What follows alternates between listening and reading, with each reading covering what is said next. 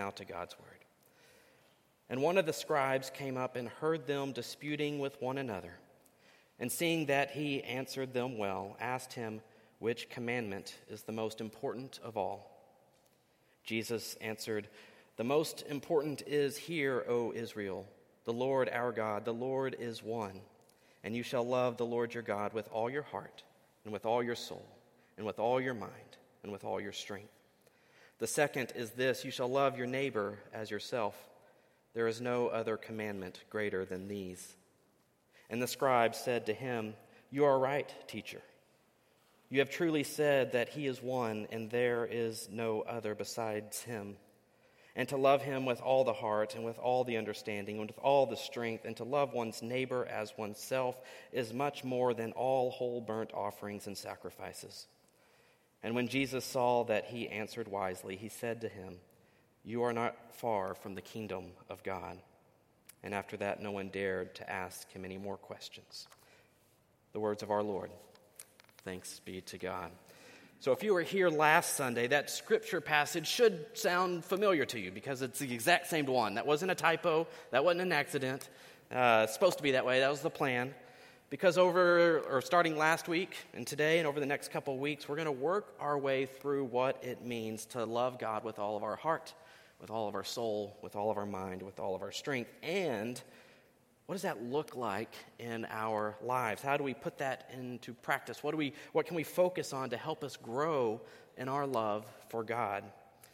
Um, this is also a topic, as I mentioned last week, that I hope ties in well with the season of Lent. So, if you're observing Lent, um, you know, I hope this provides some some relevance, some extra relevance to you, uh, because that's really what Lent is all about. It's about drawing nearer to God. It's about loving God in a deeper way. So, by way of quick recap, remember first that when Jesus responded to the scribe's question, he was quoting first from the Shema from a uh, passage in Deuteronomy chapter 6. And last Sunday, we focused more specifically on loving God with all of our heart. Loving God with all of our heart means that we love God with all of our inner being. It's devoting the, the deepest part of ourselves exclusively to the Lord. It's a call to honor the covenant relationship that God has with us and really to obey the first commandment that we would have no other gods before God. What, we're, what we are really talking about is, is worship. As I've mentioned before, what worship means is worthship. It's what you give the most worth to in your life. And so that's what we focused on last week. And the two principles that we talked about uh, as far as putting things into practice to help us grow in our love for God with all of our heart was simplicity. This world and our lives get cluttered, they get busy, and the more complicated life gets, the more we fill our lives with just other stuff, and the more divided our hearts become. But to love God with all of our heart is to love God with an undivided heart, as Psalm 86 says.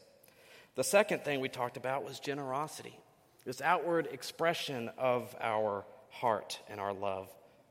That if we want to know what we worship, what we uh, give the most worth to, we should evaluate what our treasure goes to. We need to remember that God is a generous God. And to love God with all of our heart is to reflect God's own generosity to us by living out that generosity for others. So, growing a habit and character of generosity, it's, it's really a, it's a wonderful kind of a, uh, a uh, thing that you can almost kind of see and experience in a very real way how you can express your love for God and your love for others. This Sunday, we're going to focus on loving God with all of our soul. So, first, let's talk about that big word, soul. Uh, to begin, we're going to talk about what it means just in the Bible, both in the Old Testament Hebrew and then New Testament Greek. But I'm going to keep this pretty succinct, so it's not going to be a whole, you know, language lesson for you. But first, in the Old Testament, the Hebrew word that is often translated as soul is nephesh. You don't have to remember that. But the idea with nephesh, the literal meaning of it is neck, throat. You think that's kind of a weird word to tie in with your soul. This idea of soul being your neck or your throat. But it's also used in a bigger way to describe one's life. And if you think about it, life kind of happens through the neck. Everything we eat and drink, the air that we breathe happens through our throat, through the neck. Even today, if you're taking a CPR class, one of the first things they, they teach you to do is to check for breathing. You know, can you see or hear or feel them breathing? Is their chest rising and falling? Is there breath in their lungs? So, this idea of nephesh, it's one's life breath. It's what defines one as a living being, and it represents the life. We see this clearly in, in Genesis chapter 2, verse 7. It says, Then the Lord God formed a man from the dust of the ground and breathed into his nostrils the breath of life, and the man became a living being. Now, that word, those last two words, living being, there, that's actually in the Hebrew the word nephesh, meaning that the man became a soul. The man became this living being. The life breath of God was in him, and it, was, it made him alive. In the Greek, Greek being a little different. I mean, there's a whole cultural movement that's different in, in just kind of the Greek world. And the Greek word that's translated as soul is psyche, or it kind of looks like psyche a little bit. But we get the, the English word psychology from that word, or actually two Greek words. Psychology, the first part, psyche, which means soul, and ology comes from the Greek word logos or logos, which can mean knowledge or study of. So psychology is literally, from the word of it, the study of the soul which is going to be what we're doing this morning. So, whether you knew it or not, when you got out of bed this morning after the time change, you're going to be a psychologist this morning, okay? So, you can add that to your resumes if that helps. But in the Greek language, the psyche is closer to what I would venture to say most of us understand uh, one, what one's soul is. It's this inner being, this inner life force. It's kind of hard to describe in a way because it's it's non physical, it's immaterial, but it's the part of a person that gives them life. And there's a lot more that can be said at this point regarding this idea of body and soul, especially in the ancient Greek world, but maybe a topic for a, class at another time. I just want to stick this morning with our focus, which is what does it mean to love God with all of our soul, with all of our life force. There's another word in the, the Bible that's used almost interchangeably with the word soul, and that's the word spirit. In Hebrew, it's ruach. In Greek, it's pneuma. It's where we get like the word pneumatic from or pneumonia. Uh, it's, they're words that are translated as wind or breath or spirit. So even this word spirit has that same connotation with nephesh, that it's something that is, is breathing through us. Well, whether you choose to look at soul or spirit or psyche or nephesh, all these words are trying to get at kind of this one central idea of one's inner life. So last week, again, we talked about what it means to love God with all of our heart, and I focused on our devotion to God. If I was going to sum it up in just one word, our devotion to God. And so, as I thought about, well, what does it mean to love God with all of our soul? I think a good way to view it is in terms of our will. That is, that determining force motivating our decisions and our actions. Loving God with all of our soul is loving God with all of our will, our willpower. In theological terms, we talk about having free will. That's something that's uh, everyone's kind of familiar with free will, meaning that we have the freedom and the ability to choose how we want to live our lives. So we have the choice whether we want to live according to God's will and under God's authority and under God's blessing, or we can choose to live under our own will, under our own rules, or our own self interest. So, from the very first pages of the Bible, there's this dichotomy that's of wills that's presented before us. There's a fundamental choice that we all have to make, and it's a choice we make or we have to make all the time. It's not that we make it once and we're set. Every day when we wake up, and we have life and breath going through our lungs, we have to make this choice. It's essentially the same one that Adam and Eve had in the Garden of Eden the choice to either live under God's rule and blessing or to choose to be like God, serving our own appetites, our own desires, our own self interest, living according to our own will. Or as a uh, psychologist might say, that's an egocentric way of life. It's me centered, it's I centered. And it's here we ought to be pretty vigilant, very vigilant. Because the sin of our ego, it's incredibly invasive. It's down to the, the deepest parts of our hearts and even wraps itself around our souls. The Apostle Paul speaks numerous times about this conflict between our desires of the flesh or the will of the flesh and the desires of the Spirit or the will of the Spirit of Christ. For example, in Romans 8, those who live according to the flesh have set their minds on what the flesh desires. But those who live in accordance with the Spirit have set their minds on what the Spirit desires. The mind governed by the flesh is death, but the mind governed by the Spirit is life and peace. And again in Galatians 5, Paul says, So I say, walk by the Spirit, and you will not gratify the desires of the flesh. For the flesh desires what is contrary to the spirit, and the spirit what is contrary to the flesh. They are in conflict with each other. So that you do not or so that you are not to do whatever you want. So the big question for each of us is does our will serve our own ego and self-interest or is our will seeking to serve the will of God? It's a choice, as I said, we are presented with each and every day and in each and every moment, really. Jesus shows us his example and his own prayer to God. This is in the Garden of Gethsemane. Right before he is arrested and tried and crucified, Matthew's gospel records these words of Jesus' prayer. It says, In going a little further, he fell on his and face and prayed, saying, my Father, if it be possible, let this cup pass from me. Nevertheless, not as I will, but as you will. To love God with all of our soul is to choose to live our lives in conformity and in submission to the will of God. So now kind of the, the part two of the sermon. Well, how do we how do we foster this in our own lives? How do we foster a love for God with all of our soul? What disciplines, what practices ought we put into place? And so I've, I've selected four for us this morning, and, and I'll kind of roll through them. But the first is a practice of solitude.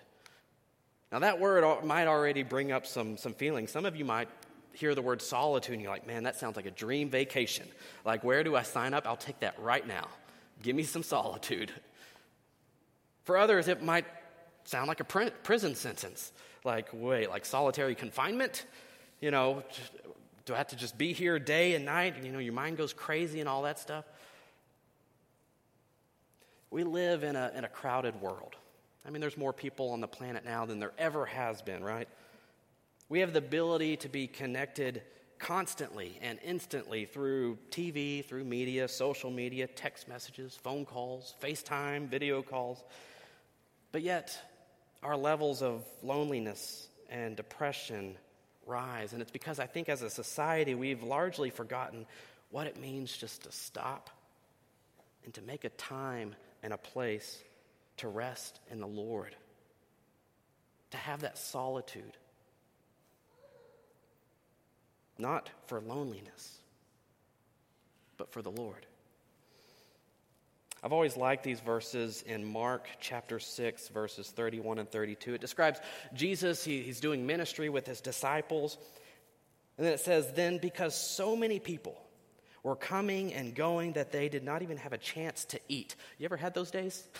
There's so many things happening, you like forget to eat lunch, or you don't eat lunch until like 3 p.m. There's so much stuff happening. Well, that's where Jesus and his disciples found themselves. There, there are so many people coming and going, they did not even have a chance to eat. He said to them, Come with me by yourselves to a quiet place and get some rest. So they went away by themselves in a boat to a solitary place. I think that's kind of the idea of what this practice of solitude means. We need this time with the Lord, and we need it regularly. We need to slow down, just make time for God. Dallas Willard is noted as saying, Hurry is the great enemy of the spiritual life in our day. You must ruthlessly eliminate hurry from your life. And he talks about the difference between being busy and being hurried in that, where you can have a lot of things to do, but still be kind of centered and, and you know, seeking God's will. But when you're hurried, when you're kind of frantic, when you just feel like you're not even keeping up, you're not in a space to, to sit with the Lord, to seek God's will in that. We need time to be with the Lord. And so, developing a spiritual practice of solitude means finding that time and that space to be fully present with God. As um, Psalm 42 speaks of our soul's deepest longing, as a deer pants for flowing streams, so pants my soul for you, O God. My soul thirsts for God, for the living God. We need to let our souls drink from the living water, which means that we need to make that time and that space to do just that. Loving God with all of our soul means taking that rest, spending time with the living God, and being in God's presence. I also like the, the words in Psalm 84, which is also a part of our, uh, our call to worship. How lovely is your dwelling place, Lord Almighty. My soul yearns, even faints, for the courts of the Lord. My heart and my flesh cry out for the living God. Better is one day in your courts than a thousand elsewhere. Friends, there is no greater place for our souls to be than in the presence of God, rejoicing in the Lord. Better is one day in the courts of the Lord than a thousand elsewhere. Now, coupled with solitude, not necessarily its own thing, but coupled with solitude is the practice of silence. Richard Foster writes Without silence, there is no solitude. Though silence sometimes involves the absence of speech, it always involves the act of listening. We must understand the connection between inner solitude and inner silence because they are inseparable. When we spend time with the Lord, what that means is that we also need to cultivate a silence where we listen to God, that we sit with God. Ecclesiastes 5 says this Guard your steps when you go to the house of God. Go near to listen rather than to offer the sacrifice of fools who do not know what they do wrong. Do not be quick with your mouth. Do not be hasty in your heart to utter anything before God. God is in heaven and you are on earth so let your words be few. Sometimes just being still and knowing that God is God is all you need to do. So, when and where and how you practice solitude and silence, I mean, that's completely up to you, but I encourage you to be intentional about it. Don't just kind of wait for these moments to just happen by circumstance, because they may not ever happen if that's the case. Maybe this time for you is in the mornings before others in the household wake up. Or maybe it's having a set place in your home where you can go and just sit with the Lord, you know, where there's not maybe the distraction of a TV. Or maybe, and this might be crazy, leave your phone outside of the room where you're not tempted to pick it up and check your email or whatever's going on. Have a time or a space dedicated to spend with the Lord. Maybe it's taking just a few moments in your car before you go into school or before you go into work.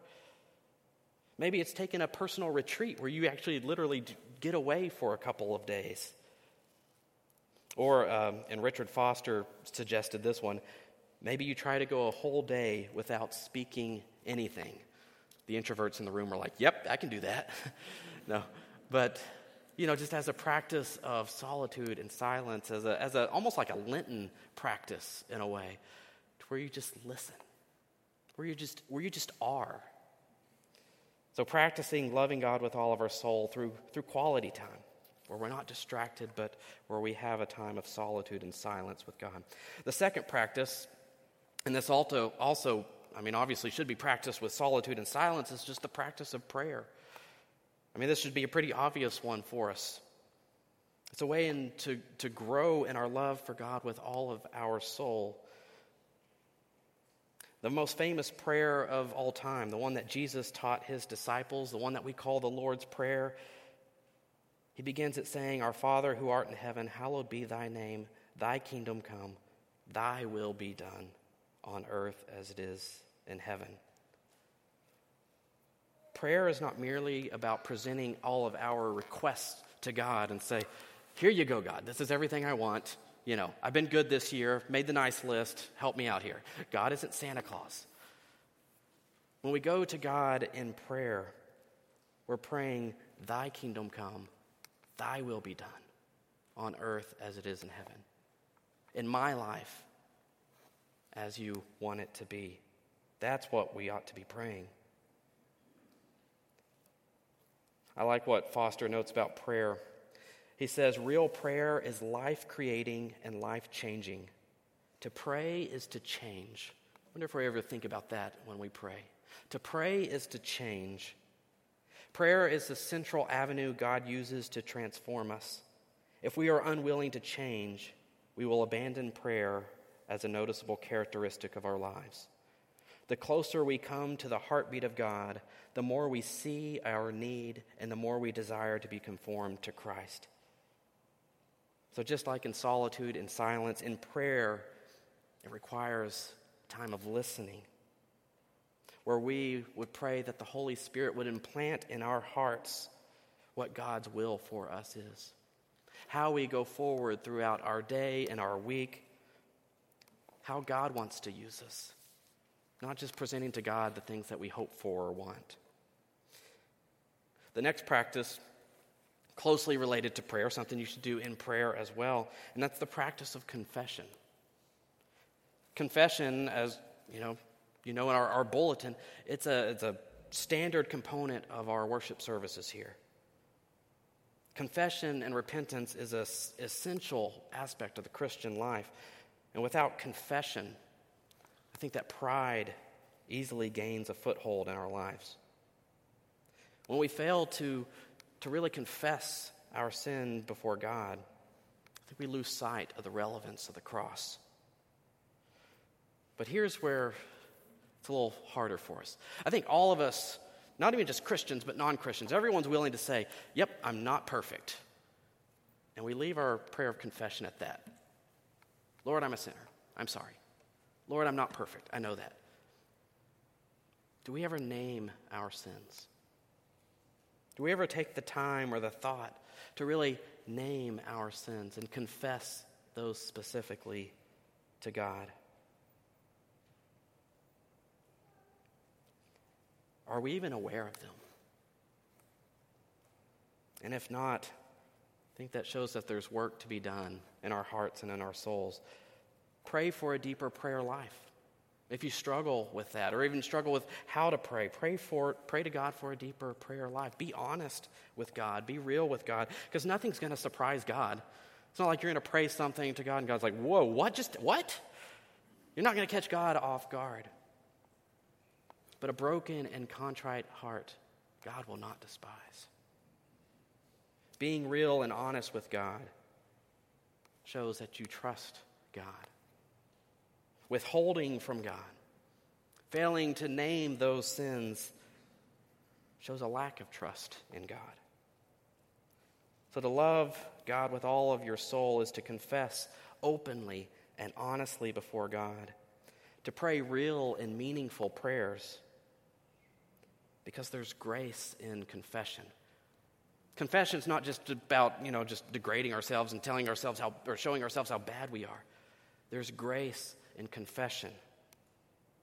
1 John 1 9 says, If we confess our sins, he is faithful and just and will forgive us our sins and purify us from all unrighteousness.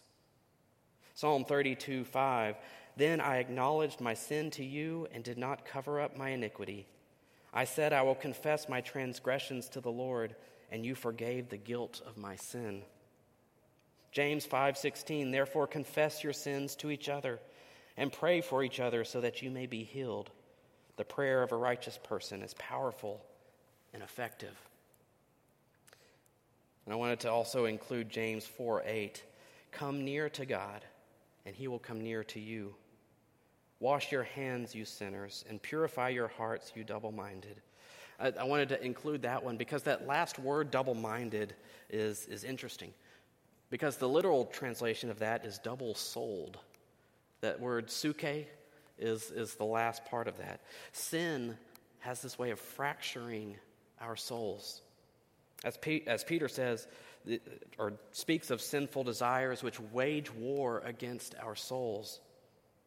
Where there is sin, there's this conflict between the will of God and our own selfish will. There's a Presbyterian pastor named John Ortberg, and he says this about this, this kind of a, a connection between the soul and sin. He says, Your soul is what integrates, what connects, what binds together your will, then your mind, and then your body.